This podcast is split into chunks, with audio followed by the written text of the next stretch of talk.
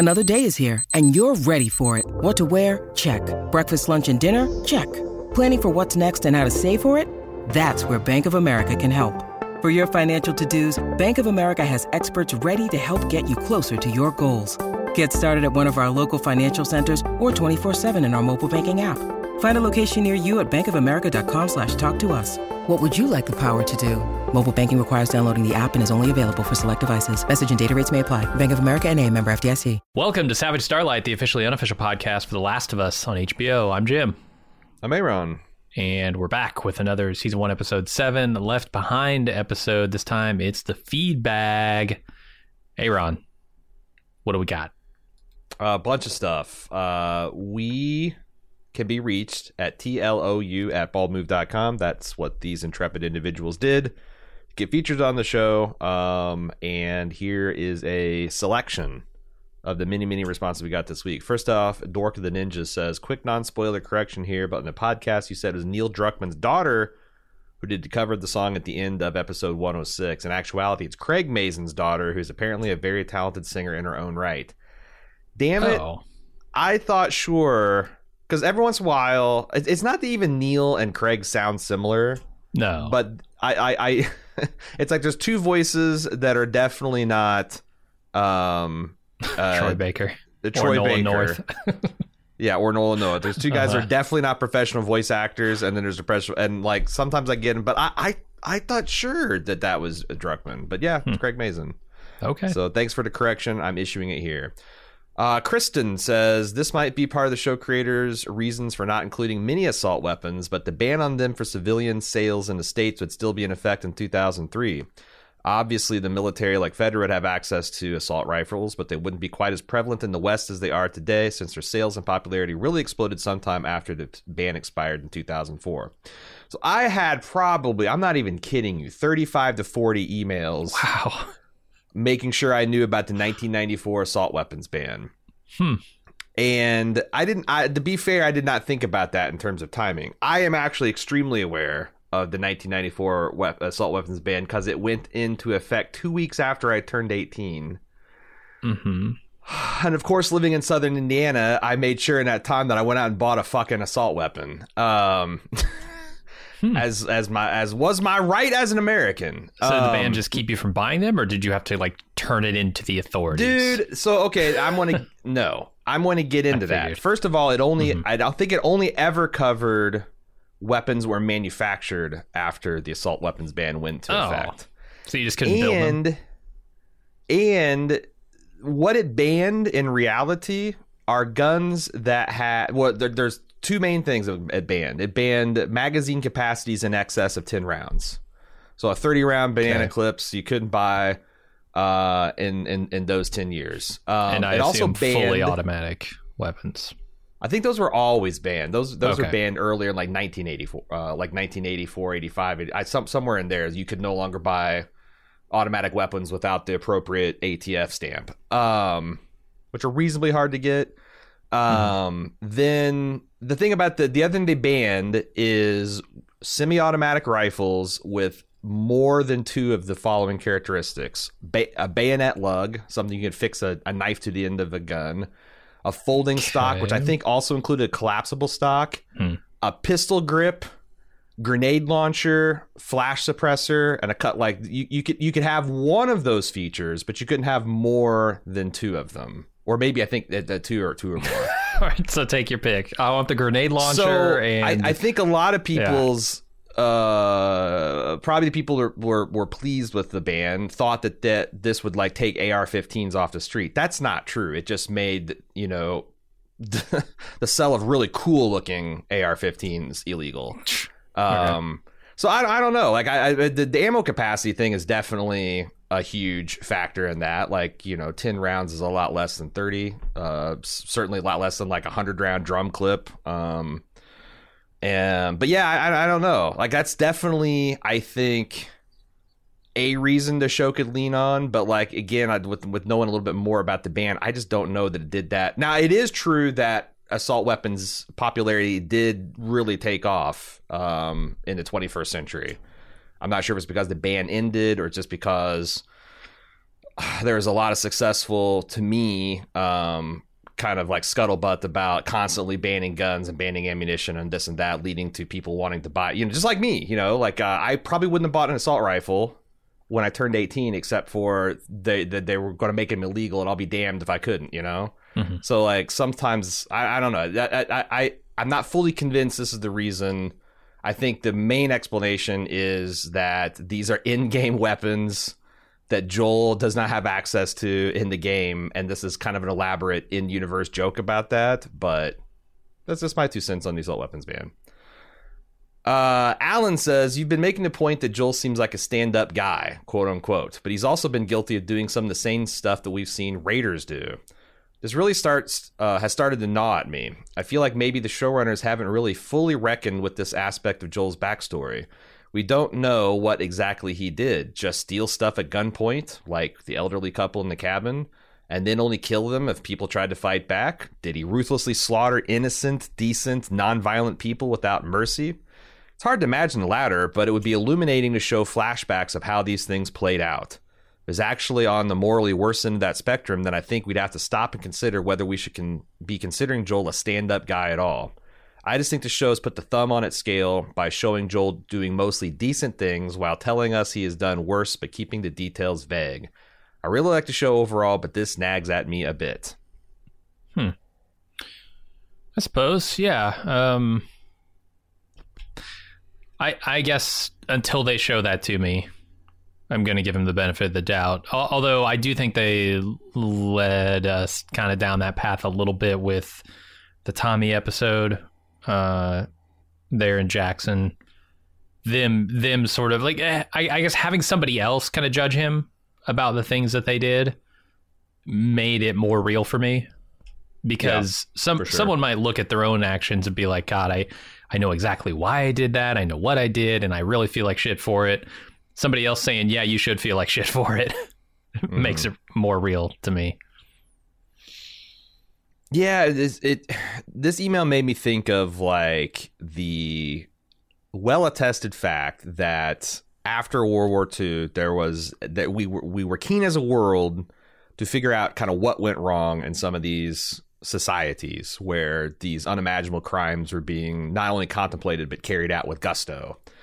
And there was a lot of world leading psychologists that interviewed many, many Nazi war criminals, Japanese war criminals. Mm-hmm. Um, and they were thinking that they would find some clear psychopathy or there'd be some kind of like mental imbalance or there'd be something peculiar in their mental makeups that would make them abnormal as human beings and time and time again study after study interview after interview they found that these people were all quite sane um, and there's one one of the researchers or one of the psychologists said that it was if anything like a social a social cultural disease like a certain environment of a conformity of thought and deference to authority that combine to make people susceptible to you know this kind of like uh you know moral flexibility uh, and in the absence of that, they were just, you know, it's it's not like they were sadistic parents or terrible husbands or otherwise, you know, they they could be stand up guys,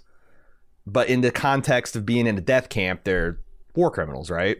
Mm. So I, have always thought as like you know like I, I am very uncomfortable thinking about people in terms of people being uh, predisposed for good or evil. I feel like like I said on the the podcast that everyone's probably capable of uh, unspeakable shit, and people are probably uh, capable of uh, really touching acts of virtue. It's just what kind of systems and environments we put them in, and you think about. uh, a mushroom apocalypse where you have a you know a, a, fascist tied in the government trying to uh, you know impose law and order like what kind of moral flexibility would be required to live mm-hmm. and and what what what type of people would be you know weeded out you know like the yeah, good the people that selecting system the people that stop and help people on the road are going to be the first murdered by the raiders right and mm-hmm. then those people are going to be self-selected out of the society so I, I don't know. Um, this is and it's a classic you know story of like a hero who had done terrible things as a as a villain and is trying to redeem themselves. Like you know i, I think i think people can change. Uh, i think when circumstances change people can change. But mm-hmm. uh, it's an uncomfortable fact of hum- humans. I, I think we're all capable of the best and worst at any time. And I do get the impression that when Tommy's talking about the things they did, he's talking about a distant past, right? Not like well, right before I left, we were murdering people for supplies. Yes. Uh, this yeah. was very close to post outbreak in yeah. my mind. Um, and so Joel has had 20 years to dwell on that, to, to think about that, and perhaps change who he is, you know, being in not as extreme circumstances. But I, that's yeah. just my head canon. I actually don't know that for a fact. Because yeah, like you know how you operate in the wilds is probably different than how you'd act in a quarantine zone, which is definitely different than you're going to act in Jackson. Oh you yeah. Know, oh, uh, So I, I, I think that that's uh, all good stuff to keep in mind. But I, I think that you're all you're you're honestly supposed to be thinking about this stuff, Alan. Mm-hmm. You know, you're supposed to, as you get new information, start thinking about, you know, well, what do we think of this person, and why do we think of that? You know, why are we getting, why are we cutting this person slack and not cutting this other person slack? Why does this person deserve to die? Why does this person deserve to live? It's like those uh, Rorschach tests administered to the to the Nazis. What does it all mean? Uh, Brenda said, "Hey, longtime listener to All Things Bald Move and first time caller. Well, welcome." This might be dry pie at this point, depending on the Tommy Joel storyline. Uh, but as a parent, why would Joel ever forgive Tommy for 2003? If Tommy hadn't gotten thrown in jail the night of the outbreak, Joel would have been home and maybe able to properly respond to Sarah in lockstep, which might have led to her being out of town and not being caught in the chaos and, and thus shot. I can't remember that the show has touched on this at all, and I may be getting geriatric and forgetting things, but I find it a major blocking point to their relationship, and it's weird how it has never come up. What do you think about the Joel Tommy blame game here? Hmm. You might you might be right that Joel might be the kind of guy to blame something like that on circumstances that were out of his control, right? Like he doesn't want to blame himself for it, but it seems like he does. That that's the thing. Like Joel Joel has internalized this as as his own failing, um, and you know, barring that, maybe he would have blamed Tommy, but it definitely seems like he's not that kind of guy. I think it'd be one thing if like Tommy was out there, got in a bar fight between like Texas and Texas A&M fans about which football team's better. But like uh-huh. Tommy got thrown in jail defending a woman from getting violently attacked by what is going to turn out to be an infected man. Sure. Like sure if you're playing this out of like, why did you get your ass arrested? He's like, am I in the real world supposed to let this man eat this woman? Like, what the fuck, Joel? And I don't think, no matter what kind of pissed off state Joel would be in, that that logic would fly with him. Again, it, it, like it's not that Tommy hasn't been perhaps irresponsible or idealistic before. Mm-hmm. It's just that, mm-hmm. like, yeah, I think Joel would agree with that moral calculus. Yeah, I don't know what it is in his past that made him take all this blame, but he definitely has. Yeah. I don't know. Well, I mean, Joel feels like he is the one, and that's the other thing. Is like Joel feels like he's the one responsible, and Tommy isn't. Mm-hmm. So that's another like that's that's a wild thing that happens in family dynamics. Like if you have like a younger brother or sister who's just a fuck up in the family and people just have different expectations for them sure based sure. on their past behavior, it's like, well, what the fuck can they get? Well, that's because that's, you know, Tommy. Uh, mm-hmm. Uh, and that can be a real thing. Like, oh, that's you can look it up in the science books under Tommy. All right, they're just irresponsible, crazy people that occasionally get thrown into jail, and that's like baked into the situation. That could be mm-hmm. a dimension too. Uh, Ted Lasso, what a guy! Emails in and said, uh, shared with us a a heartwarming article, uh, from Was- the the Washington Capitals. I guess it turns out that uh, uh, Keivonn Woodard, who you'll recall played Sam in the Sam Henry arc on The Last of Us, is a a big fan of the Capitals and they invited him a couple weeks back uh, to visit them at their practice facility. Um, and I did not know this, but apparently Keivonn uh, or Keivonn is a is a really good hockey player. He's a youth hockey player for hmm. the Bra- uh, the Bowie Bur- Bruins. Um, he's a big fan of the Capitals uh, team superstar superstar Alex uh, Ovechkin, and uh, he taught him how to sign his name.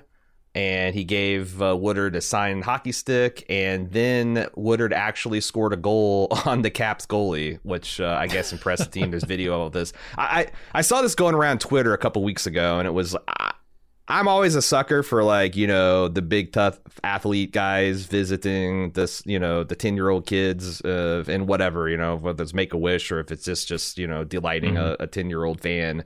Uh, I'm a softy for that kind of stuff, so I thought that was cool. Yeah, and uh, appreciate you sharing Ted Lasso. So actually, about five people shared that. Ted was just up first. Stay Fun says in uh, Tuesday's episode, in the instant take, you're wondering about what non game players might think about what Ellie was doing as she reached for the door. Well, as an Xbox gamer who could have not played the game, my virgin eyes told me that no way she was going to leave him. In fact, I was not even aware that we were supposed to think that that was going through her mind. From what I've seen, Ellie would rather take her chances with Joel than go back to Jackson alone. And how would she even get there? She's already told us she is dead without Joel. To me, the scene was more about showing how reliant Ellie is on him, how much she does not want to lose the only person she has left, and how the only way to endure and survive is to get Joel healthy again. Yeah, you're right. We've seen it, right? We saw it in the the Tommy Jackson episode. Um, she does value whatever she has with Joel here um, extremely highly. So it's weird. It's almost strange to me that they play it as like a, a early episode cliffhanger where we're waiting all episode to figure out is she actually going to leave him or not because uh, they've kind of already told us the answer to that but they also showed that like I you know I mean obviously agree. I don't I don't know if, if it's like I would quite put it up to the layer of like schmuck bait that like you know do you really going to believe sure, sure. that but but the show also did um establish that they had a peaceful 5 day journey mm-hmm. pretty straightforward from Jackson to this point, which I think put a little bit more weight on the side of the scale that she might like, you know, it'd be one thing if it was hell getting here, but like it was an easy, easy five days of travel, according to her. Um, even without food, just with like uh, a modest amount of water, she could probably, as long as she wasn't running from raiders and and fungal infected, probably make it back. I would think. Yeah, and if Joel's actually dying in this moment, then there's a lot of reason yeah. for her to just move on. Yeah. Like I said, if he died for sure, I'd, I'd, it'd be interesting to see. Uh, be interesting to see if he doesn't survive this procedure. Uh-huh. Uh, what what Ellie will do for the rest of the series, but um, yeah. Now's the time to endure and survive. We'll be back with more Savage Starlight. When you need mealtime inspiration, it's worth shopping Kroger, where you'll find over 30,000 mouthwatering choices that excite your inner foodie. And no matter what tasty choice you make, you'll enjoy our everyday low prices, plus extra ways to save, like digital coupons worth over $600 each week. You can also save up to $1 off per gallon at the pump with fuel points. More savings and more inspiring flavors make shopping Kroger worth it every time. Kroger, fresh for everyone. Fuel restrictions apply.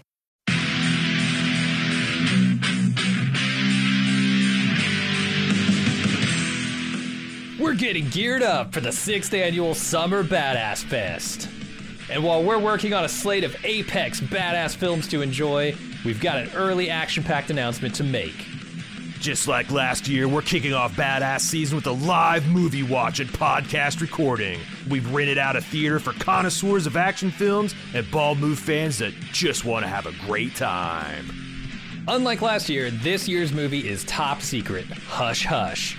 No hints, Except it's incredibly badass. It stars an absolute icon of the genre. We're willing to bet most of you haven't seen it, and it's going to be an incredible viewing experience with a packed house of bald movers. Those of you who came to last year's screening of Total Recall know what a party it was, and those of you who didn't, now's your chance to experience it. Meet me and Jim, order some custom movie themed drinks at the theater's full bar, then watch us record the full podcast for the movie. We reserved the venue over twice the size as last year, but seating is still limited. It's happening Friday, Friday, Friday, June 21st at 7 p.m. in our hometown of Cincinnati.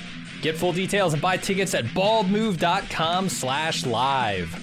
Cincinnati's actually a pretty great city to visit, and we've got lots of details for side adventures on our event page as well. The Reds are playing the Boston Red Sox in their fantastic Riverside Stadium.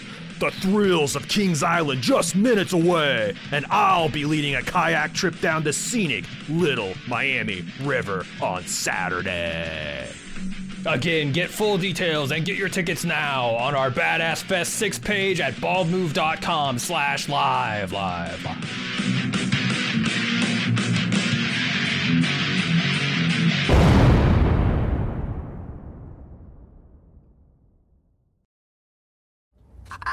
Just so we're clear about back there, it was either us or the ad. Welcome back to more Savage Starlight. But anyway, I was, uh, like I said, I when I was playing the game, and maybe it's because I'm just super cautious and I'm always guarded. You know, like when I'm watching a scary movie, I'm always looking in the background for shit to jump. We talked about, but I'm always also looking for you know where they're going to surprise me with this. You know, and I, I always thought the the last Last of Us did feel like a franchise where one of them might not make it to the end. Uh, especially since it's called The Last of Us, right? I think even the title kind of implied that there is uh, a winnowing being done. So David's up first, and uh, we took a fair, or maybe I should say I took a fair amount of flack for my refusal to soften on the show, and you know maintaining that it's kind of a filler episode. Uh, A lot of people struck back at that. David was first up, says a show only fan. I don't know how many of the details from the episode are game canon and how many are show only. But I think you might be taking your game player knowledge for granted and not appreciate how much we show only fans learned about Ellie in this episode. We learned about her sexuality. We got a glimpse of her life, uh, uh, the, into the life of orphans being raised in Fedra school. Mostly, we learn what Ellie knows about loss. Last episode, Joel told Ellie she doesn't know anything about loss. Now we have a better understanding. It may not have been as traumatic as Joel losing his daughter, but a 14 year old orphan being raised by the system, losing your roommate slash best friend slash love interest is about as traumatic as I can imagine for a girl of her age. I just wish we could have seen more. Um, I think what you said here about your game player knowledge for granted um, is certainly true because I, of course, knew already that Ellie was gay, so that wasn't a Right. revelation. And what I wanted to know more about this, you know, the circumstances of Marlene and Ellie first meeting, how Marlene, you know, like I didn't get any of that. So like there is a little bit of the the kind of rele- re- revelations that I guess new people are getting in the series uh, seemed old hat to me, and the stuff I really wanted to get, I didn't. Totally. I, I didn't even think about that stuff. Like, oh, wait, they ac- actually haven't told us that Ellie's gay yet. Uh, at least they haven't come out and said it, uh, obviously. Um, and, and yeah, the stuff that like you are more interested in and I'm more interested in for sure is the stuff that is TV show, you know, uh, original stuff, right? Like the the Marlene stuff, I don't I don't know anything about that, so of course I want more information about it. But you're Yeah. right. I, I definitely think this is an episode that is kind of harmed by having all that in-game knowledge already. Yeah. And it's not Yeah. uh, completely uh, it doesn't completely destroy the episode. I still think it's very good, but definitely I was taking things for granted. Yeah, we got, you know, there's a lot of emails where maybe a little bit more pointed about, you know, one, you know, because I, I, I joked about like, oh, well, just, you know, the, the lives of uh, gay, young gay women just are inherently not as interesting as middle aged gay men. Um, Jesus, a lot of people, people were realize kind that of, was a joke. I do, but like, you know, I think because we heard a lot from uh, young, young gay women in, in, in the feedback and, uh, Uh-huh. Couple people I think accused us, uh, and I'll say rightfully, that our our lack of melanin, uh, our our inherent cisness and straightness, uh, blinded us to some of the charms of this episode. And you got it. I if you ever hear me uh, say that I am not racist or sexist, then you will know that I've lost the plot and I'm lying. How the fuck could I come out of Mooresville, Indiana, with a base set of pretty faulty assumptions about the world? I'm, uh, the best I can do is try to uncover as many as I can and correct them before I stop breathing. But I am not complete through that process. So you guys are right. to assume that all that shit is coloring my view at all the time. And you add being a gamer on top of that, forget about it. Sure, sure. The most oppressed class of citizen, of course. Uh, Okay, not my point, but yes, sure. yeah, I'll yeah. agree. 100%. You wanted, you want, yeah, you wanted to to capture a little bit of the the marginalized uh, viewpoint. I, I get it, Jim, but uh, Mm-hmm. no, I.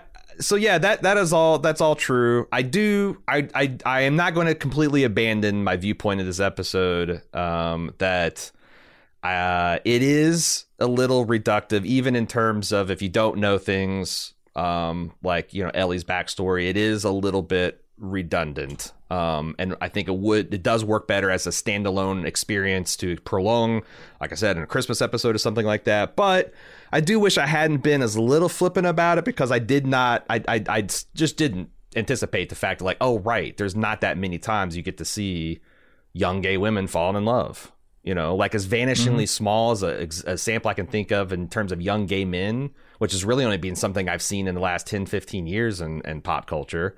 Uh, there's even there, I think there's even fewer accounts uh, for that for women. So yeah, I I, I apologize if uh, made anyone feel attacked or invalidated about that. Um, wasn't my intention, and uh, again, I don't think we're gonna have a problem because the rest. I think the rest of the season is going to be straight fire, and we're all going to be singing from the same hymn book going forward. uh, let's see, Liz. Uh, a few other points. I do think one important thing this episode does is further reinforce Ellie's general sense of self discovery in the post apocalyptic world. And this episode is mostly romantic discovery, but it's also the penultimate epi- uh, questions of who do I want to be when I grow up? What do I want to be when I grow up? What does grown up look like in Boston with Riley versus Kansas City with Henry versus Jackson with whoever? Ellie wants someone to look up to. She gravitates towards Tess, then to Joel. At first, we saw it was Kwong. Hence, my question is this man indoctrinating her? Ellie isn't looking for a parent, she's looking for a model for adulthood. I took his vibe as both genuine and more as a coach or a mentor, not a propagandist. I'm sure the culture at Fedra and Fedra run QZs have all kinds of propaganda, but the interpersonal relation of Kwong to Ellie believes or belies a genuine sense of seeing raw potential in someone to be more than they see in themselves. In another world, I could see Kwong making the exact same type of appeals as a guidance counselor or a teacher to a student has potential but lacks self confidence, and otherwise without the collective motiva- motivation of propagandizing a social political view. Yeah, the motivation might not be there, but I think there's inherent propaganda in Kwong uh, in his worldview, right? Like he doesn't suggest, "Hey, you could uh, grow up and do whatever you want." He's trying to push her down the only two paths Right. that he sees for her, which just so happen to both be inside the Fedra organization with Fedra Right. on top. So there's an inherent propaganda in that, but you're right. I, I do think he's genuinely trying to do right by this girl. It's just he has a very limited worldview.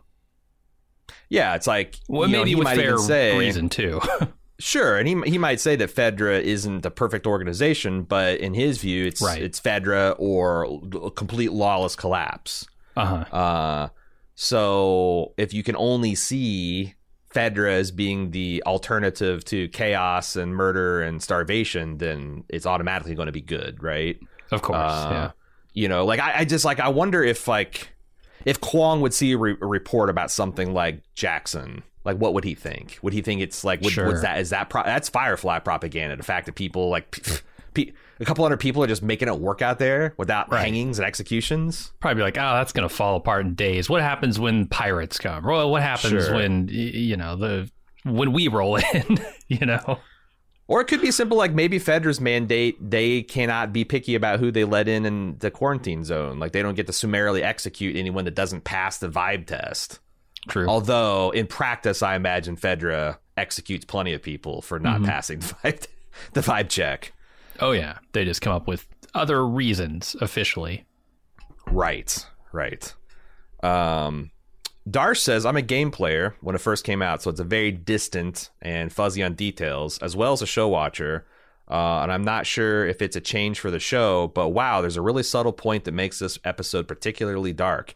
For saving Joel in Kansas City, Ellie indicates it wasn't her first time killing someone.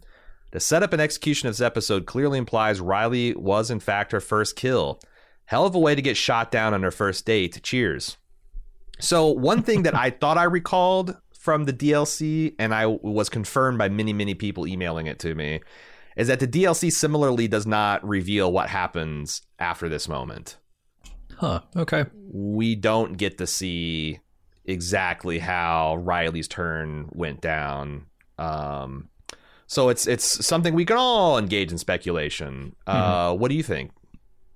Because I because the, that the she had to one... kill Riley. I I assume probably yes. Um, but but it's hard to imagine that that's the first kill either because she does kill this uh, infected here. How long does she wait to kill Riley? Because I assume she doesn't kill Riley until she's turned. I mean, given Riley's stance on them killing themselves. Yeah, I think she was fully expecting her to turn as well, so it probably came uh to a shock when that just didn't happen. Um, right. So do you count that as the first kill? I well, uh, yeah. She still count... personally.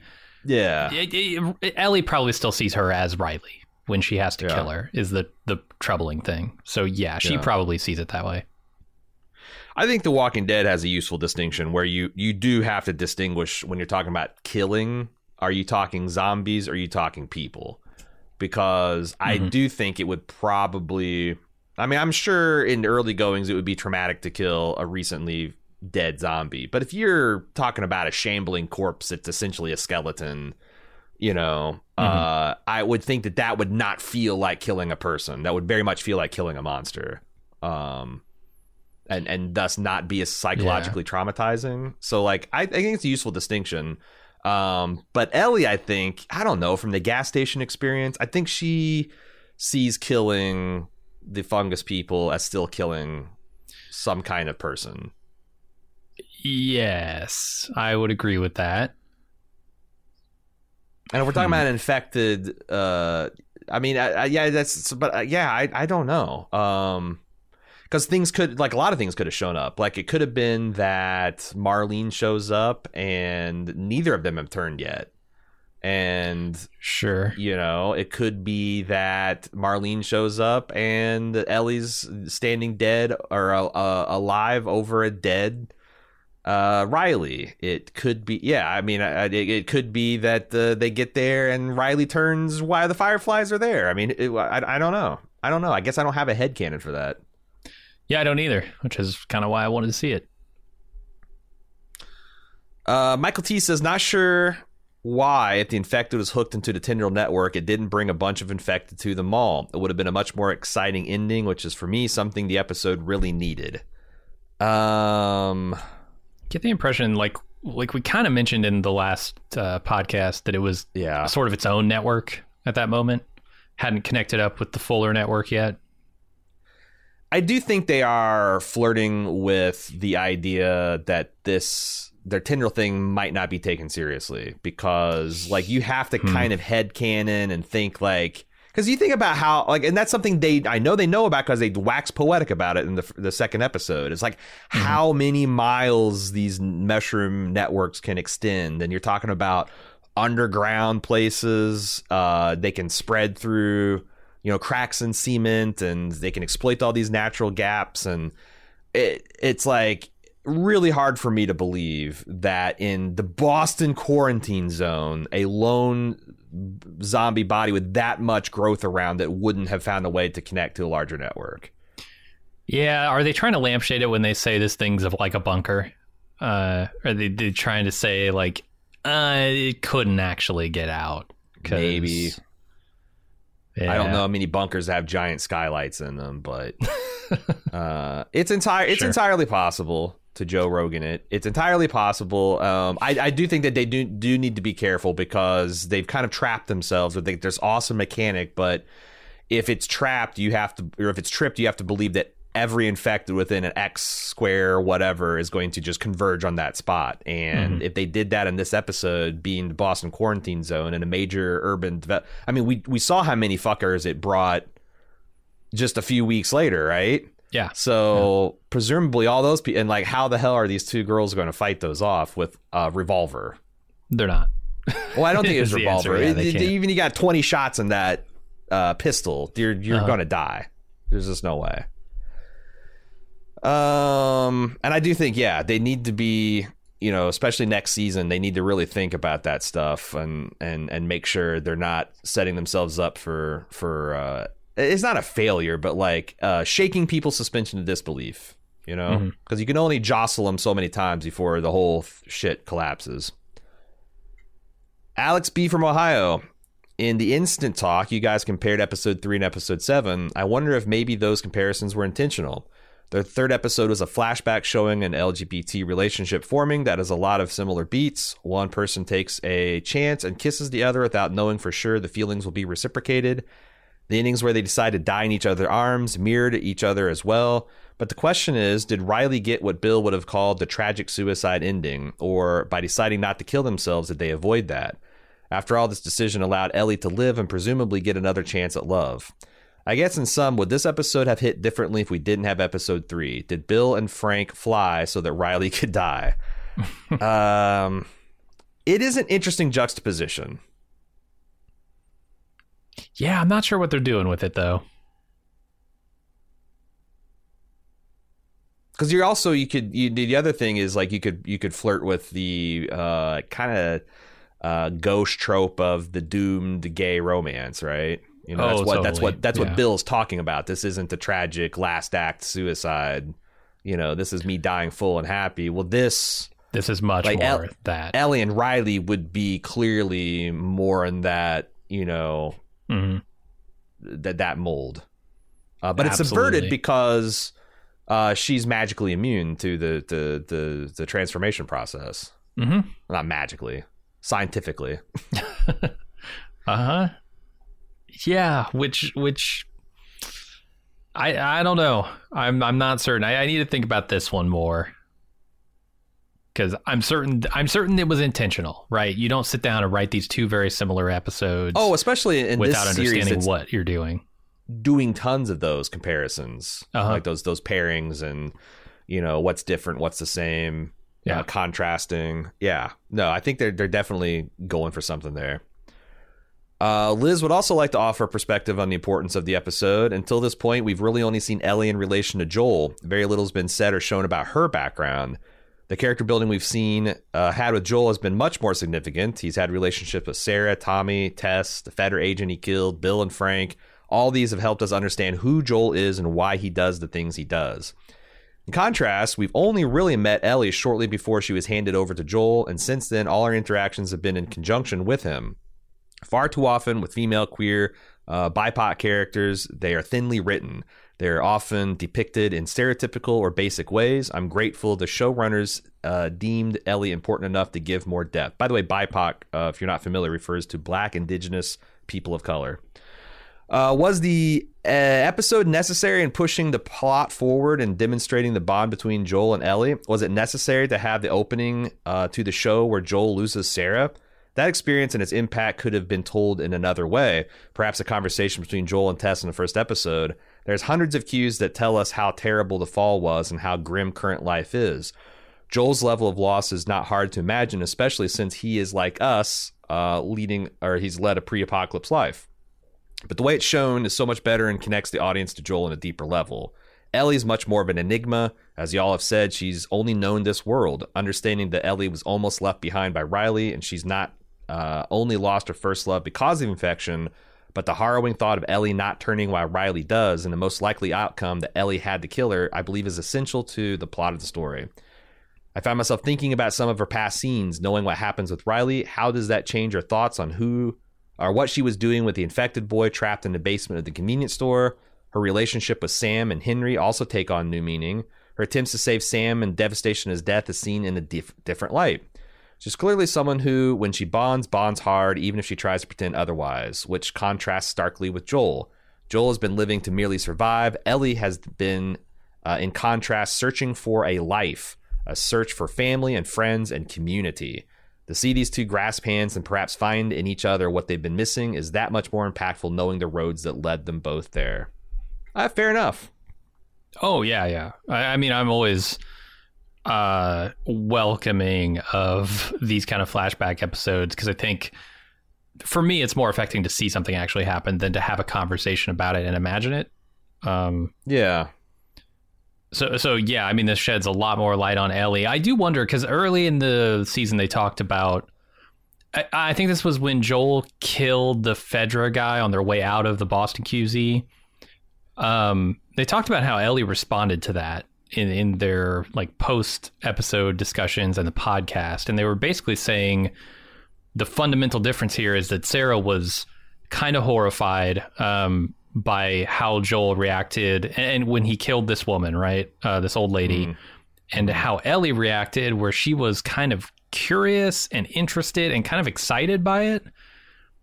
And looking back at it, I'm not, I'm not sure exactly what they're getting at, but maybe there's more of a like, this could be my protector here instead of like, she's got some morbid curiosity about this.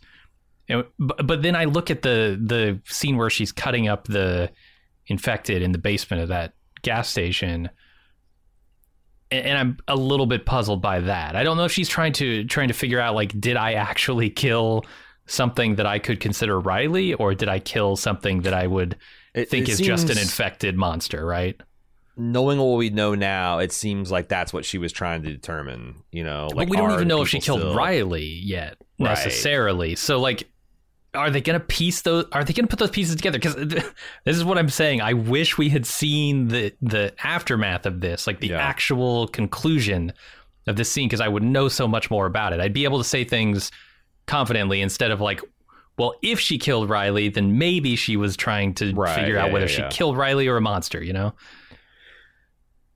but I think it's fun to kind of surmise that stuff and then to extrapolate based on what we do know. Um, yeah, but but but yeah, it's uh, I, and I I think that this point about like that this episode did give us a chance to see Ellie outside of the lens of Joel and how like maybe yeah, I yeah. didn't think of that perspective because playing the game, you know, to this this point, like Joel's literally your point of view. Uh-huh. He is not. It's not like Joel and El- Joel is the main character. Ellie is a pain in the ass you acquire and you kind of take a shine to over the course of your travels. So mm-hmm. like getting to know her that obliquely felt natural and I didn't feel like there's anything missing. But like, yeah, from this perspective, know, I think the show feels much more like this is the two it's Joel and Ellie. They're the leads. Yeah. Um and it probably feels weird uh, from not that game perspective where your your is unambiguously Joel's to like have so much information about Joel and his inner thoughts and how he's feeling and so little about Ellie. So, mm-hmm. like I said, fair point. Uh, Torbjorn from the Arctic Norway. I let the Arctic, like, I thought that was all of Damn. Norway. If there's an Arctic Norway, yeah, there's there's uh, beautiful sandy, sunny beaches on the south, and then it's Arctic tundra. it's essentially L.A. South uh-huh, South Norway uh-huh. is L.A. Arctic Norway. Fucking put on your long underwear. Get ready. Uh, Torbjorn says, I love The Last of Us, being a PC person, thus not having played the game. Oh, here's something for non gamers. Uh, the real kick in the pants about The Last of Us is it's been a PlayStation exclusive. I think mm-hmm.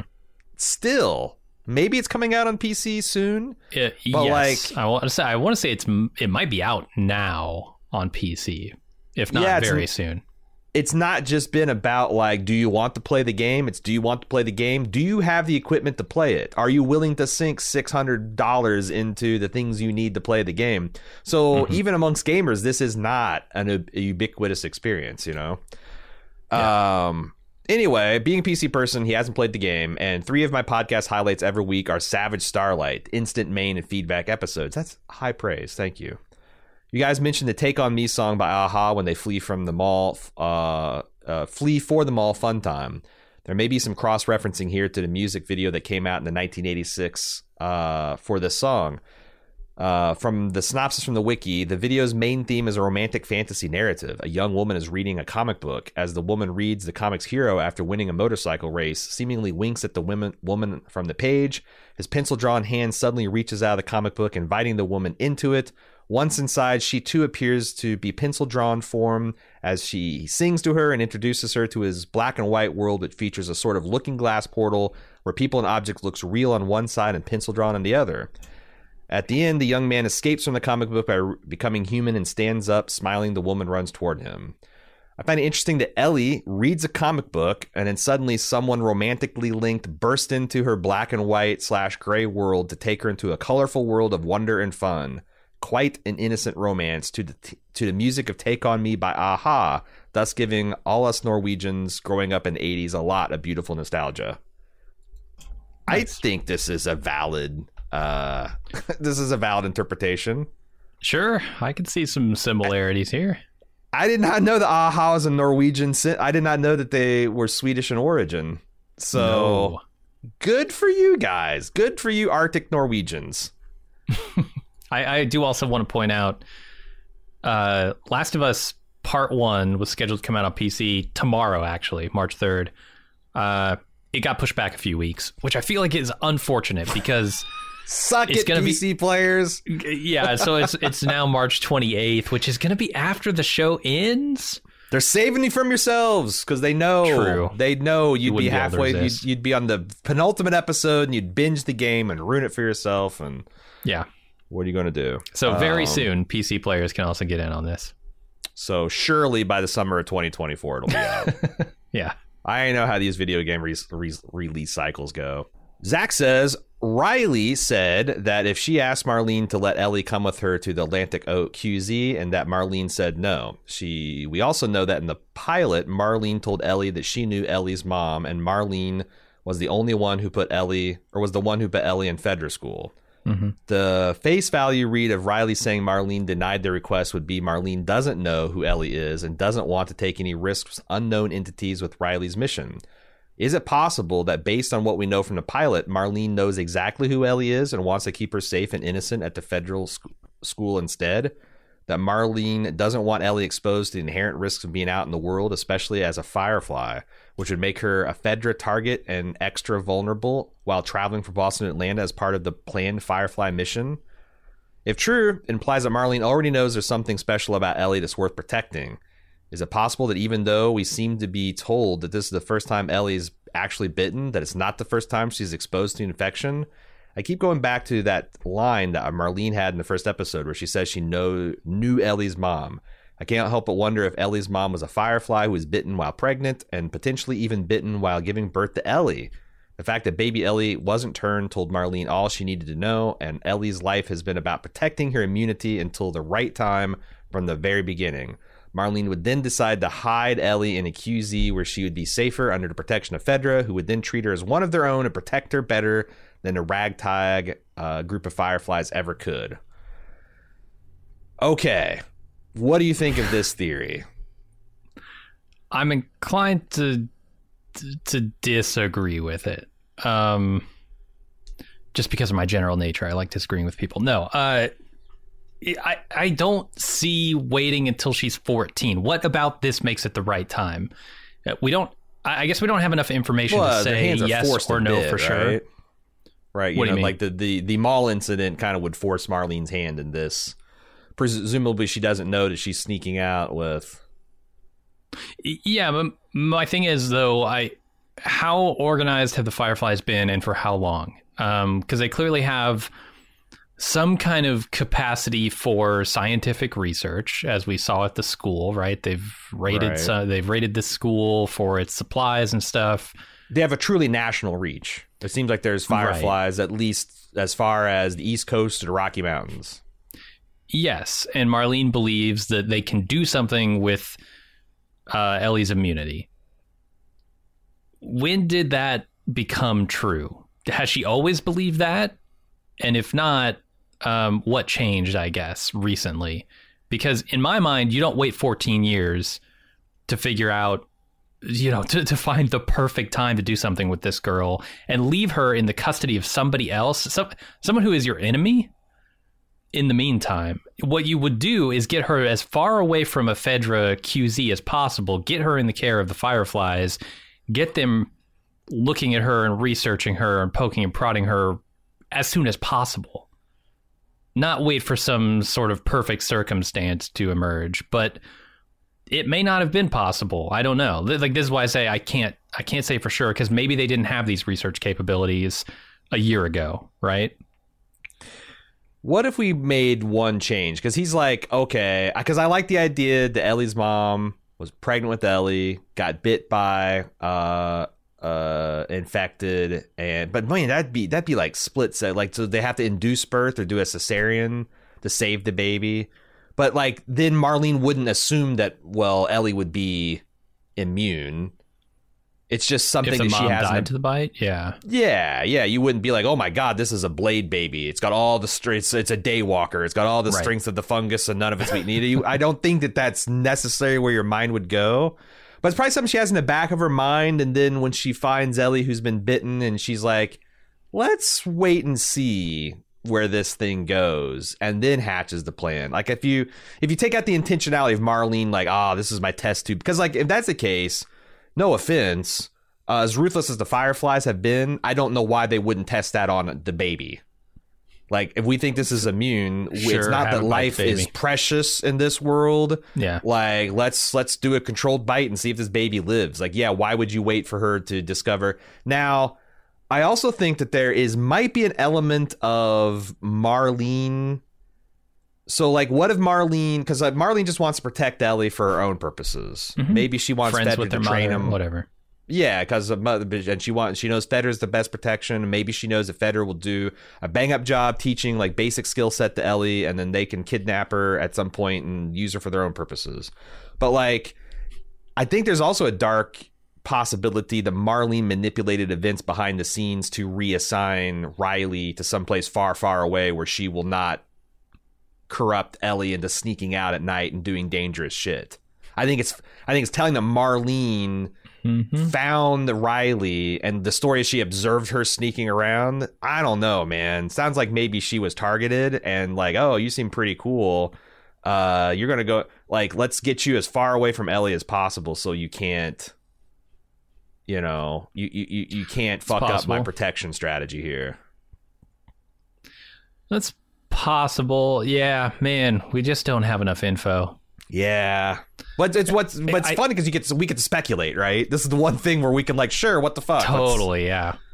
I, I think it'd be co- it's a cool idea, kind of to to run with something you mentioned, uh, leaving Ellie in Fedra's care to get training. It's kind of a cool idea that the Fireflies would use Fedra's resources to train their own people, right? Like you, Yeah. you get them inside of Fedra, you get them like resentful of the conditions there, and then you go, you know, uh, swoop in, you know, take back your assets after they've been They're trained teach them basic gun training with their Uh-huh. ammo and their equipment, and they're going to feed and they're going to provide physical therapy. Tra- It's, yeah, it's a long term play, but I think it's kind of smart.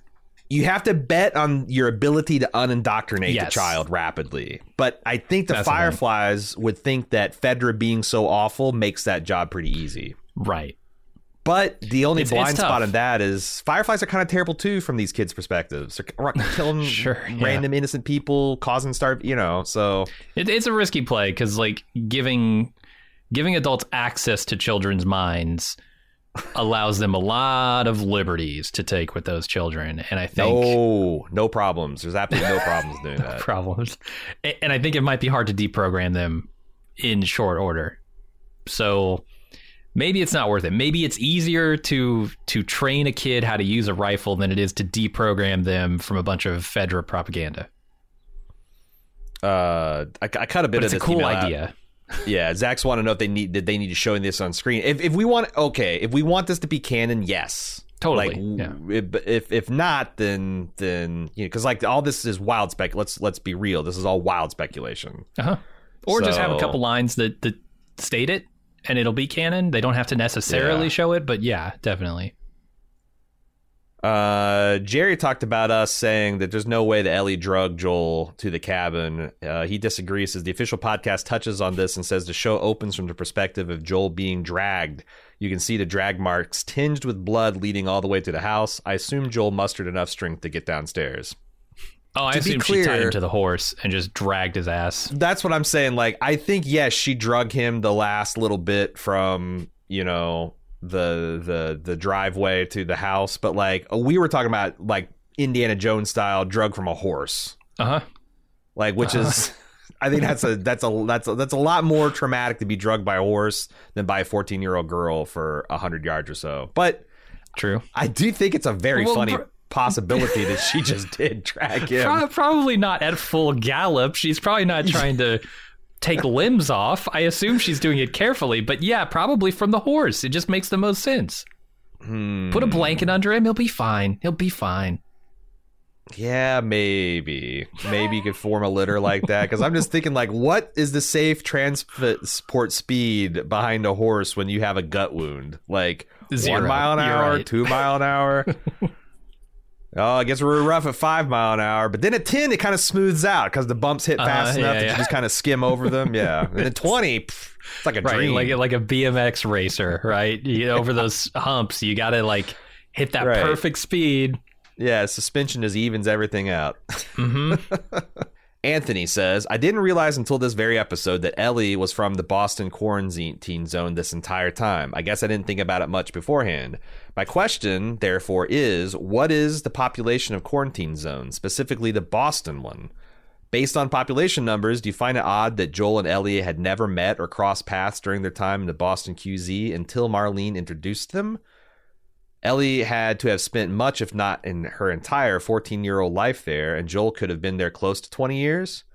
I, I don't think Joel's been there for 20 years. I think Joel did about five years of, you know, reaving through the wastelands until they decided as a group to try for the quarantine zone. Um, but yeah, if, if we go with Zach's theory, she's been there 14 years, clearly sometime to where she doesn't remember Marlene or her mother.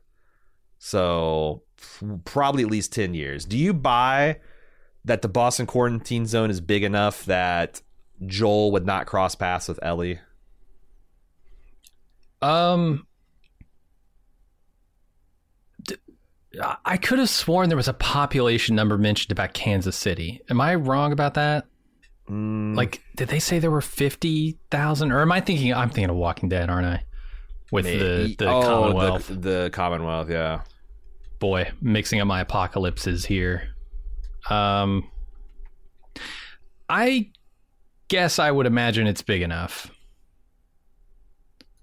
Yeah, especially think about like even if you live in a small town, like what does it mean to meet someone or run into somebody? Because I run like in my I had a, a small town. I grew up in a small town of under ten thousand. I think it was under five Mhm. You run in a lot of people, but it's not like when I was in my the supermarket. I'm like, oh, that's that dude. That's that dude. It's like if I meet a person and be like, hey, my name, or if I see someone, you know, you have to see them many, many, many times, and like how often do those girls in Fedra School get out? It seems like they're kind of locked in that place.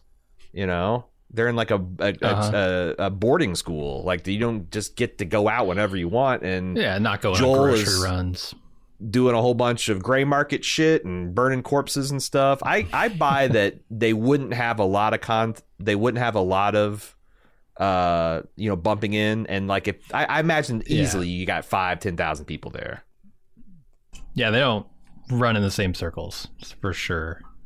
I wouldn't think so. Watch out for that fungus. We'll Be right back with more Savage Starlight. We found something to fight for. This podcast. Welcome back to Savage Starlight. Scott says, "Hey guys, quick comment on the mall skylights. Being from Boston, I recognize immediately as CambridgeSide Galleria Mall, which is near the quarantine zone area in Boston. Not sure if that's the mall it's based on, but the CambridgeSide has a vaulted open skylight ceiling, though no arcade or carousel. Uh, yeah, you provided a picture of this. This is, I mean, it looks exactly it. like what they're going for. Yeah, Yeah. it's a hundred percent. And I, that's the thing about The Last of Us. They tried very hard to match. Like when when you go through a location in the game, they do try to model it on the specific areas of the town or city that they're trying to model. So that's a cool touch. Um, I do, I but that that shows it's like okay, you can either have those open skylights or you can have no one noticing that the teenagers are playing in the mall. You can't have them both. But Uh-huh. you know, I don't know. Maybe they did stuff slightly different in the video game that they had a different explanation for why. But I, it seems to me that anyone looking in this quadrant of the city would have to notice that there's all these lights go- going on. You know. Yeah, I think so. Uh, Luke says, I was rewatching episode one of the show and in the introductory scenes to Boston. There's a quick scene that depicts a couple of guys who have lost limbs. Do you think there's a this is a disciplinary thing for like stealing, or is it possible that when caught early enough, amputation could help step stop the spread of infection? I assume it could. Yeah, why not? If Yeah. it's like bite, oh, you're bit, chop, uh, your arm's gone. Definitely, I think it could. Yeah. Um, the blood. How long does it take the bl- blood to fully circulate in the body? Isn't it like less than a minute? I feel like like blood from your toe gets back to your heart within a remarkably short period of time. Uh, with how little blood you have and the pulse rate and um, I, I thought it was something like under sixty seconds. So now some things travel along like neural pathways and not and can take very it's very very slow some things don't travel like you know obviously if you get bit and you don't hit a vein or an artery that's going to make something different but i will say this i don't can't think of a single instance in the game where they do this Sure. Yeah, it's not like The Walking Dead in that way.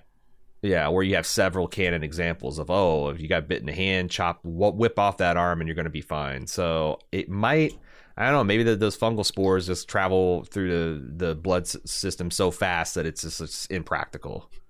Yeah, I I would believe that. Um, if it's if it's under a minute, honestly, if it's under a few minutes, uh, I'd believe that it's just not. It, it would certainly be possible, but not likely, and and Mhm. they don't view it as an option.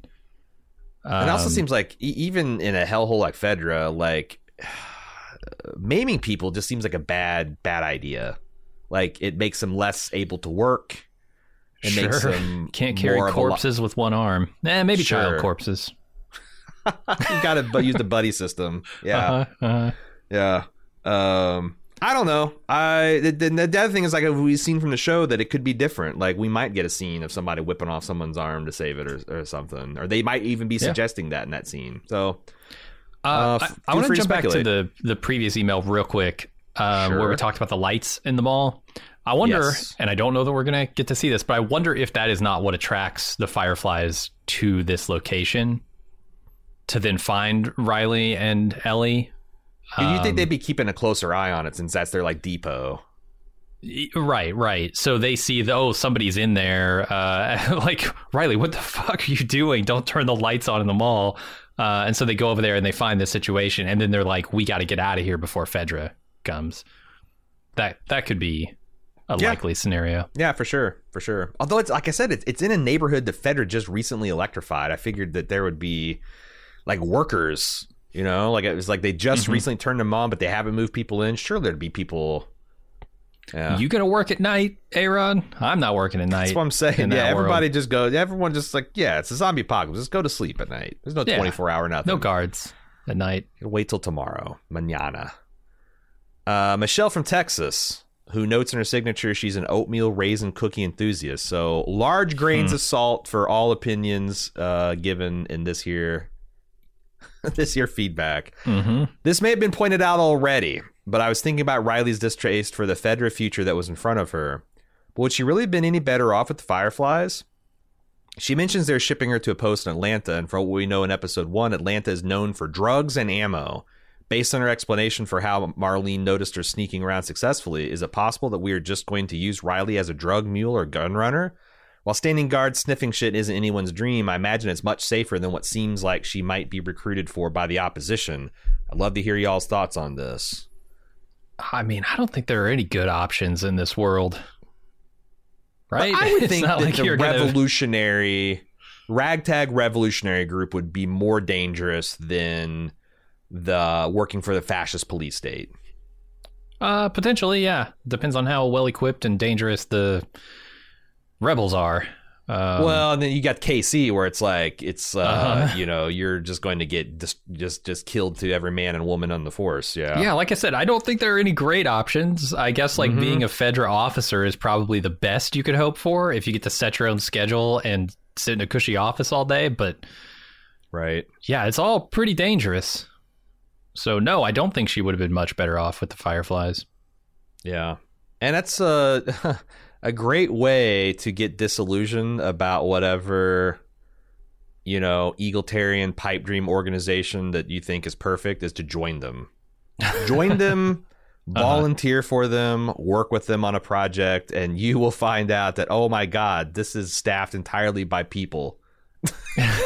and people are, are idiots. Deeply imperfect and Uh-huh. have mutually contradictory goals and desires and levels of power madness and whatnot. It's so yeah, I imagine there's a lot of people join up the Fireflies thinking, ah, finally something worth fighting for, and then they're they're essentially uh, a drug running middleman and like you know just to keep the the the, the beast fed just to keep the the, Sure. the firefly machine profitable and and supplied you know hmm A lot of compromises that I'm sure are made on all sides. all right this is the last email before we get to the spore lore so i want to give everybody a heads up so you can hit the pause or stop button when we get to the end of this uh, gavin is going to be our gateway to the spore lore he says i know that the infected go through several different stages of development however What are the transitions between those different stages? Is there a distinct cutoff point where a runner becomes a clicker and then becomes a shambler, for example? Or is it more of a smooth, continuous process of development from runner all the way up to bloater?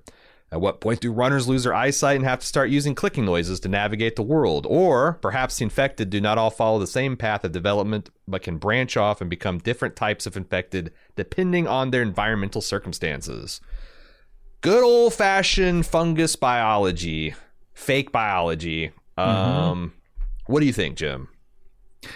I I think there's definitely a continuum here, and it would be like trying to pin down, you know, where Homo sapiens starts exactly, right? Like the, missing link. Everybody's searching for the missing link. What's the missing link between the clicker and the runner?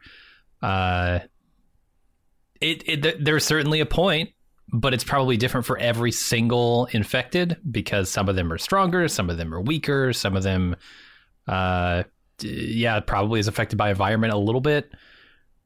But yeah, I, I don't think there's. I mean, obviously, when you become a clicker is when you lose your eyes and you start clicking, right? Like you you can start receiving those signals. Um, but there's probably an in between where it's like, well, it's got some eyesight, but it also has the clicking.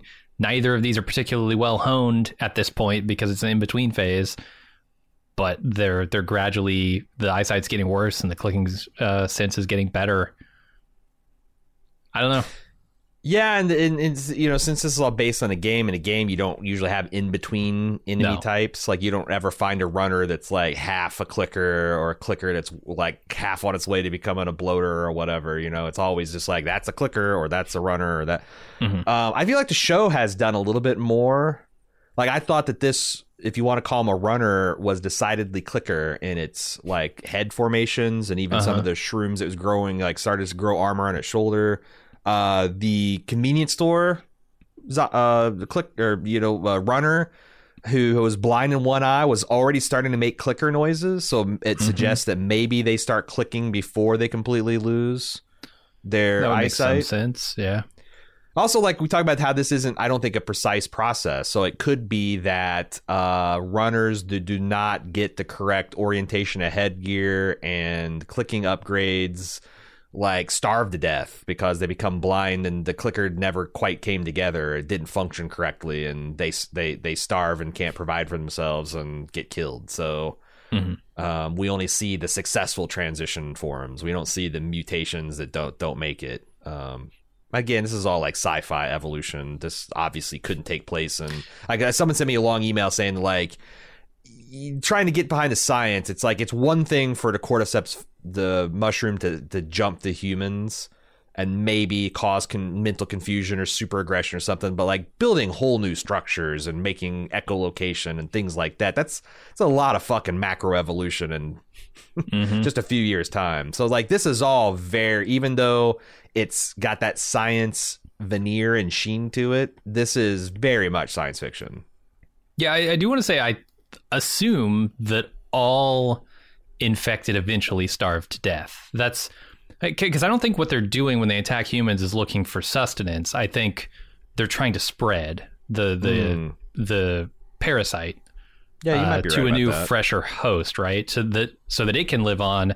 But but I assume like the parasite just eats and eats and eats and eats the body, until there's nothing left to eat and mushroom then material dies. and yeah and as Right. and that's the thing it's like as it's replaced with mushroom does it require less and less sustenance that it can't just derive from tendrils and Maybe, know, or if it connects up to the don't- general network, it's probably gonna, you know, survive um, right a lot longer because you know it's it's a fungus. At the end of the day, it's able to derive its nutrients from a lot of different sources. Uh, probably Sure. Mm-hmm. not just humans, right? So yeah yeah, that, that's my assumption. Is they all starve to death eventually.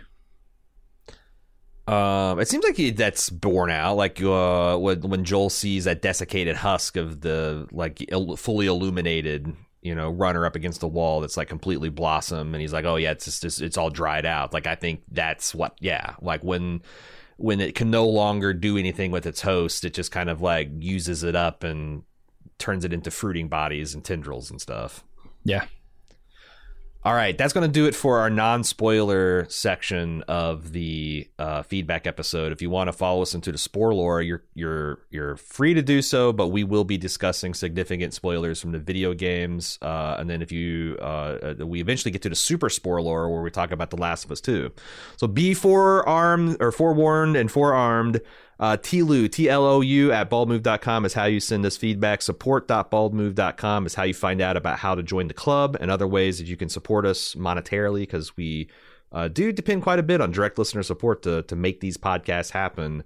Uh, of course, you get access to ad-free feeds and tons of bonus audio content, like our Instant Take, Instant Talk live recordings on Sunday night. Not only do you get both sides of that instant podcast, but you get to produce, you get to participate. You get to watch us record live and participate with us using the YouTube chat system. Support.baldmove.com if you'd like to join in the Bald Move community. Uh, finally, twitter.com slash bald move is where you find all of our other releases. Man, we're doing stuff all the time. We're always uh, reviewing movies. We just got done with Creed 3 last night. Going to be doing John Wick 4 at the end of the month. Starting Yellow Jackets. We're in the middle of Picard. We're doing The Mandalorian starting this week. Uh, S- Severance is coming up later. Foundation is coming up later. All the time we're doing stuff at Bald Move. Baldmove.com. You can follow that us at Twitter. Uh, that's it. That's it. Uh, here on out, spoilers. Get out of here. Go. Run. Run. The infected are coming. Okay. Alan. You stepped on you stepped on a piece of the network. That's now the right. spoilers are on your ass. Yeah. That's right. They're gonna they're gonna find and spoil spoil you. Mm-hmm. Um, Alan says, I believe so. We talked about the American Dreams. This is the prequel to the uh It's the uh, comic, the right? DLC Left Behind. This is the the the four issue comic book. Mhm. Um, Alan's got the details on this. Says, I believe there's only one official story produ- publication for The Last of Us beyond the two games and the show, obviously, and it's the four issue comic book American Dreams published by Dark Horse. The reason I bring it up now is that comic is written by Neil Druckmann and is a story of Ellie arriving at the Boston Federal School and meeting and befriending Riley. It's written and published between the release of the main game and the Left Behind DLC. There's actually stuff in the comics that sort of contradicts the DLC, such as Ellie visiting the mall before and also meeting Marlene, that may render it non canonical. That said, as a blueprint for the DLC, I find it kind of fascinating. Uh, so spoilers for the comic book. If you don't want that, then probably bail now, I suppose. But uh, if you're like me and you've known about this comic for 10 years and haven't read it yet, eh, stick around. Check it out. Uh, the episode this week clearly drew much from it. The scene where Ellie is told off by the school head teacher officer guy is taken straight from that comic. Ellie and Riley's prior relationship is expanded on in the comic. Ellie gets punched on her first day at school, and Riley in turn beats up the kid who attacked her. Ooh, that's interesting. Mm-hmm. I would think that Ellie has been in this school for a long, long time. I would have thought so too. I guess it could have been years. Like it, it could have been Ellie as a five year old or something, but still interesting. I, I, I, I, I've seen the comic and I think that Ellie looks younger, but maybe like 12, not like younger like she's 6 Mhm. Um, I think they name her Carol in the episode, which we, yeah, that this this is alluding to the the, the this first instance here. Mhm. Uh, Riley also steals Ellie's Walkman, which she does in this episode. They establish a kind of antagonistic friendship in the comic, and Riley also goads Ellie into joining her and is sneaking to the mall. There's also a great page where Ellie imagines the arcade in its prime from the comic before the next panel shows it wrecked and strewn with bodies. is clearly morphed into the arcade sequence in a DLC and episode. The comic also has a sort of vagrant character living in the mall called Winston, from whom Ellie and Riley steal a bottle of whiskey and radios in which to contact the Fireflies. Hmm. I wonder if this was the inspiration for the dead guy they loot in this episode. He also touches Ellie. I'm sorry. He also teaches Ellie. Oh, big difference yep. in those verbs. To ride a horse, which she's thrilled by, which I guess they abandoned in the show's continuity. Hmm. Uh, well, I don't know. She rode that fucking horse in Jackson like a champ. Uh, mm-hmm. I think this is interesting. That they he also had a lot of stuff about. I guess this comic goes into the Marlene of it all. Oh, maybe not into the aftermath, but into a little bit more information about how they met and how she knew her mother, which I cut out because those are, I think, spoilers for everybody, unless mm-hmm. you've read the comic, which I imagine is very few of us. So I'm just gonna I think there's a chance that some of this stuff might come out in the next week or two, and we can just hold on American Dreams further spoilers until we get through this season. That's what I think. Okay. Um, that's the only spoiler we have. We do have a few in the super spoiler section. We have about three emails to consider. So if you want to get out without knowing anything about The Last of Us 2, um, if you're waiting to play The Last of Us 2 at the end of the season, now would be a good time to get out. Flee, flee for your lives. Okay, Dan T from South Carolina.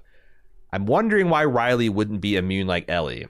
If it is a mutation in the runner who bit her that's the reason Ellie's immune and not her, then why isn't Riley immune too since she was bitten by the same infected person?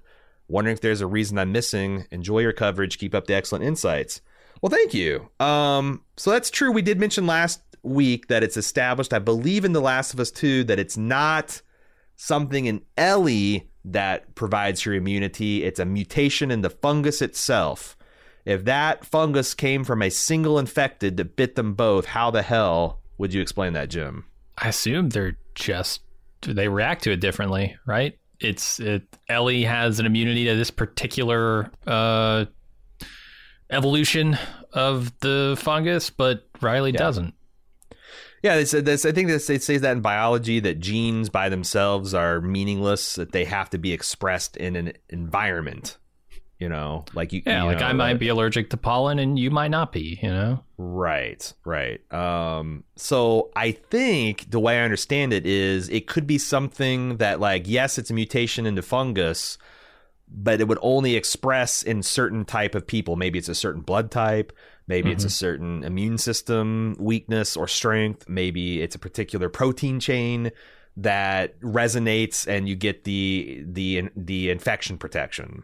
Mm-hmm. So I think that checks out, but um you know, of course in in the real video game they're attacked by a lot more than just one fucking runner you know it's like a, it's, uh-huh, a, it's a uh-huh. wave so it's like it could be that like you know they didn't get bit by the same uh it, it may, maybe the game makes explicit they get bit by the exact same one too but the way i recall it's it's not as clean as in this show so i think we're covered either way but i, I, I that's the that's the head canon i'm rolling with if uh you got any evolutionary biologist or fungologist fungal researchers out there to want to say otherwise hit me up tlou at baldmove.com Henry says, I want to point out the infected stuck in the wall suddenly waking up does in fact happen in the games. They show it a bunch in The Last of Us Part 2. When you come up on one, you're supposed to take it out with a silenced pistol or a crossbow before they wake up and attack you. I remember because they always startled the shit out of me. um, I'm also pretty huh. sure the ones that have fungus sprouting out of their face, but not quite to the point that they lose their eyes, are what's known as stalkers in the game. They're different from other infected in that you can't see them in your listen mode, and they sneak around and use stealth as opposed to attacking head on. Could explain why this one took so long to attack them, and they couldn't hear them until it was right up on them. It's kind of a weak sauce spoiler, but it's like you know, if you consider enemy unit types to be spoilers, I mm-hmm. I, I wanted to preserve that shock for you. I didn't remember the stalkers being z- walled up by the fungus. No. That could be, but like I just don't ever remember it. I, I remember them not sh- because they're being, you know, like uh, the stalkers are exactly the same as a runner. It's just they have a different behavior pattern for some reason. The runners are always mm-hmm. moving around, shrieking. Even when they're not targeting a player, the stalkers just kind of stand in one place. And Mhm. with the listening mechanics we talked about in The Last of Us for you naughty not game players that are listening to the spoiler section, if you it, it it's because like it, it visualizes people, but they have to be generating noise, which means they have to be moving. If someone sta stays still for like up to three to five seconds, they disappear from that radar, which is why the stalkers are so dangerous. A lot of them They talk might- too, and you can hear that. But yeah, they disappear when they're not making noise. Yeah, yeah, yeah, yeah. Um, I don't. I didn't remember them being walled up as fungus, but like maybe um, uh, enough people sent in this type of feedback that I uh, there must be at least one or two jump scares where they are. Okay, yeah, I'll take your word for it. It's been a while since I, I played that game, and I don't remember that. But Yeah, sure, Yeah. Um, I hated the stalkers in the second game, man, because they like they essentially break the the game mechanic where it's like sure. you know I think you're just- relying on not to get the shit scared out of you. Uh, man when they're mixed in with clickers, it's like the fucking worst of two wor- bo- all worlds. hmm Like you can't they'll ever settle each into other, a yeah. exactly a play style. hmm Uh, David B from our former hometown of Indianapolis says during the scene where Joel and Ellie are sitting around the campfire and talking about what they're going to do after everything is done, Joel says he wants to live on a farm far away from everyone to raise sheep. That was definitely a spoiler for those who haven't played part two of the game, uh, and possibly for the second season. Uh, I th- think to the last part of the second game with Ellie and Dina living together. Dina has her baby, and they're Yeah. all living on a farm away from Jackson, raising sheep. That Yeah. I do remember. Um, I think that's. I don't know that Joel ever talks about wanting to be a sheep farmer, but like I think that's a really cute way to weld both of those things in the game. And I'm sure it's going to pay off in season two. I'm almost positive. Mhm. Ian says, I'm enjoying your coverage of The Last of Us. Well, thanks, Ian. I was telling a friend who doesn't listen to the official podcast about how coy Neil was when he's talking about Ellie's scar and the 7 Eleven situation. So I was excited to hear you two also noticing his reluctance to get into details. Neil's tone answering this question makes me think this moment is a planned flashback or a dialogue bit in the rumored part three that he's been working on at Naughty Dog. May be hmm. fishing for validation of these rumors here, but it's curious that Neil doesn't even want to tell Craig how Ellie got her scar yet.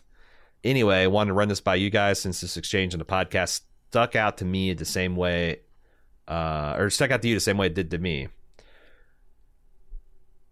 It could be. I guess the fact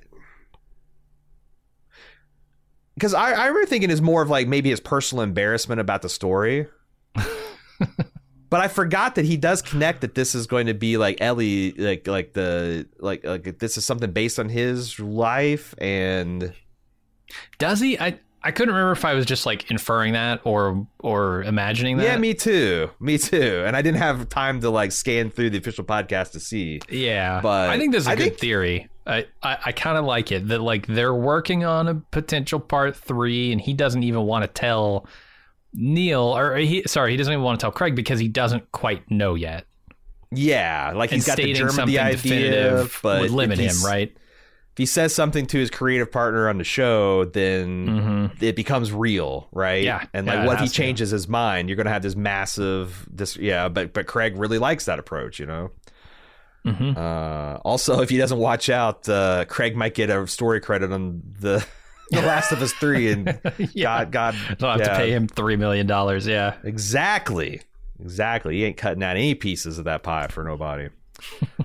uh, Ryan is going to finish up for us today. Says Ellie's wandering alone at the end of part two. Abby's still alive at the end of part two with an Ellie of her own. No story's complete without a part three. How do you think Naughty Dog will end this epic saga? First time we've been asked, what do you think a loose outline for episode three would be? Dude, I have no idea. A third person with their own Ellie? I I don't know.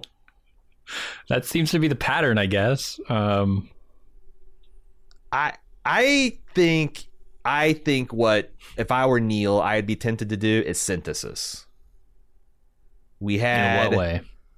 the story of Ellie and Joel hmm murder hoboing their way across the United States, and Joel making a controversial decision to uh, save Ellie at the potential expense of the entire human race. hmm Second, we introduce the idea that other people have perspectives on those actions and can be ever bit as motivated to avenge their loved ones as Joel would be his brother or Ellie would be Joel, and what problems that makes for society. Mm-hmm. Third would be the synthesis of essentially, I'm suggesting Ellie and Abby finding a way to coexist, literally, like in the same team, in the same town bearing the, okay. the, the, the hatchet. And, and like they are the generation where this stuff ends. Taking their and mutual understanding of each other and and creating a society around that? Yeah. Yeah. But i don't yeah. know because like it's like just because you get to a point where you sing kumbaya and you join hands doesn't mean the rest of the world is ready for it so like Oh, sure. That's the Jackson conundrum. No matter how soft and squishy and ooey gooey things are in the middle, you have to have a hard protective shell, or that society is just going to get its ass kicked in by the yeah. first person who is yeah. willing to lie or show aggression, right? mm-hmm I, I like it. I like it as a concept. Uh, boy, what does that look like as a game though? Because you're not just going to be rebuilding a society as a game, right? That's not very. No, it'd be it'd be exciting. Ellie and Abby having to go on a mission together for some reason. Like it'd be it'd be okay, at, and just be, ending up on the the quote unquote farm at the end of the end of the game, right? Yeah. But this time yeah. it's a bigger farm with more people, uh, and everything is happy. Like maybe Ellie has to go on a mission to save Dina.